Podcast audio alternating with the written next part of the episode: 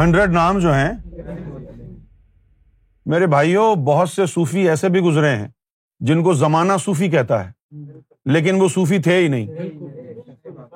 جیسا کہ میں نے بار بار کہا ہے ابن عربی کے بارے میں، جس کو دنیا میں لوگ شیخ اکبر کے نام سے جانتے ہیں، لیکن اس کے خیالات بڑے ہی مرتدانہ، کافرانہ ہے نمبر ون ابن عربی کیا کہتا ہے؟ آپ ان کی کتاب پڑھیں، فتوحات مکیہ میں پڑھیں۔ شیخ شیخ اکبر نے کیا کہا ابن العربی نے؟ کہ جی وہ جو قربانی مانگی تھی اللہ نے ابراہیم علیہ السلاۃ والسلام سے، وہ اسماعیل علیہ السلام کی نہیں تھی۔ وہ اسحاق علیہ السلام کی مانگی تھی۔ تو تم تو ہمارے پورے دین اسلام کا جو ہے ہاں وہ پوری جو ہے بنیاد ہی تم کھوکھلی کر رہے ہو۔ یہ شیخ اکبر نے کہا۔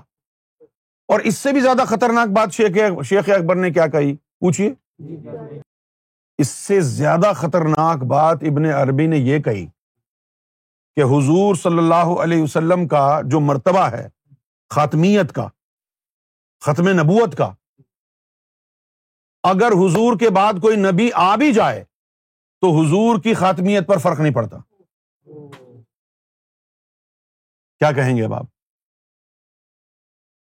لہذا میرے نزدیک اب میری بات کو سمجھیں۔ میں کبھی کبھی آپ لوگوں سے کہتا ہوں نا کہ آپ اپنی طرف سے اسٹیٹمنٹ صوفیزم کے بارے میں نہ دیں۔ اس کے پیچھے بہت ساری وجوہات ہوتی ہیں۔ میں آپ کے سامنے ہمیشہ سے کہتا آیا ہوں کہ میں ابن عربی کو صوفی نہیں مانتا۔ کیوں؟ کہ کل اگر ہم یہ کہتے رہے کہ ہاں جی وہ صوفی ہیں، بڑے اللہ کے ولی ہیں۔ پرسوں کوئی قادیانی آ کے کہے گا، دیکھو جی انہوں نے تو یہ لکھا ہے۔ ختم نبوت کے بارے میں آپ کیا بولتے ہیں آپ؟ اب آپ بول دیں گے کہ ہاں وہ گمراہ ہے۔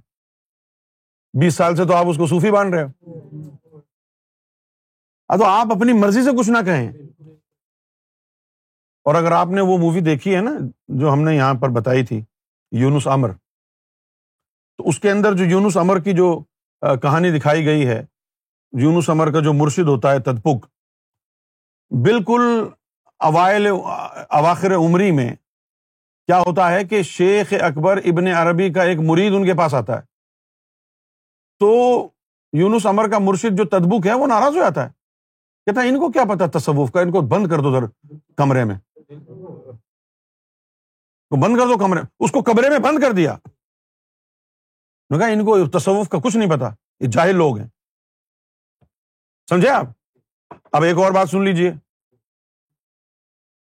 ابن عربی کا سب سے بڑا موتقد پاکستان میں کون ہے؟ شیخ الاسلام طاہر القادری۔ لغت کے بکھیڑوں میں گمزدہ لوگ۔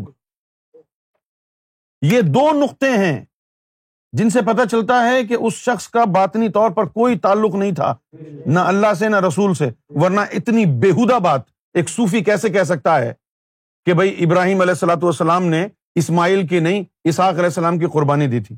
اگر اسحاق علیہ السلام کی قربانی دی تھی تو پورا دین اسلام غلط ثابت ہو جاتا ہے۔ ہم تو چودہ سو سال سے حج کر رہے ہیں۔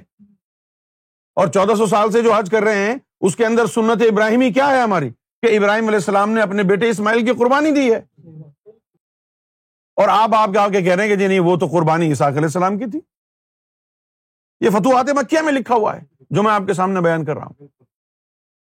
اس کے بعد یہ بھی فتوحات مکیہ میں لکھا ہوا ہے کہ حضور صلی اللہ علیہ وسلم کی خاتمیت نبوت کا مطلب یہ نہیں ہے کہ کوئی نبی نہیں آئے گا ان کے بعد۔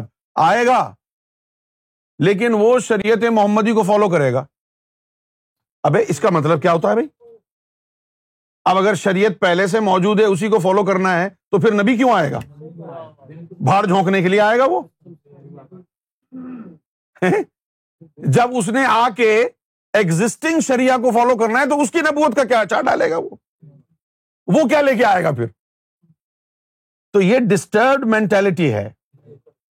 تصوف نہیں ہے یہ۔ یہ وہ لوگ ہیں جن کا روحانی تعلق جڑا نہیں۔ جو بس کتابوں کا مطالعہ کر کر کے کوئی ادھر نکل گیا، کوئی ادھر نکل گیا۔ یہ ہیں کتابوں کے کیڑے۔ میں آپ لوگوں کے سامنے کھول کھول کے بیان کر رہا ہوں۔ اس لیے تاکہ آپ کو پتا چلے۔ اب آپ دیکھیں یہ جتنے بھی سنی علما ہیں کسی سنی عالم نے یہ بات بتائی ہے؟ جو میں آپ کو بتا رہا ہوں اس حوالے سے۔ اور کل قادیانیوں نے اگر ان کو یہ کہہ دیا کہ ابن العربی نے تو ہمارے موقف کی تائید کی ہے تو پھر کیا جواب دیں گے آپ؟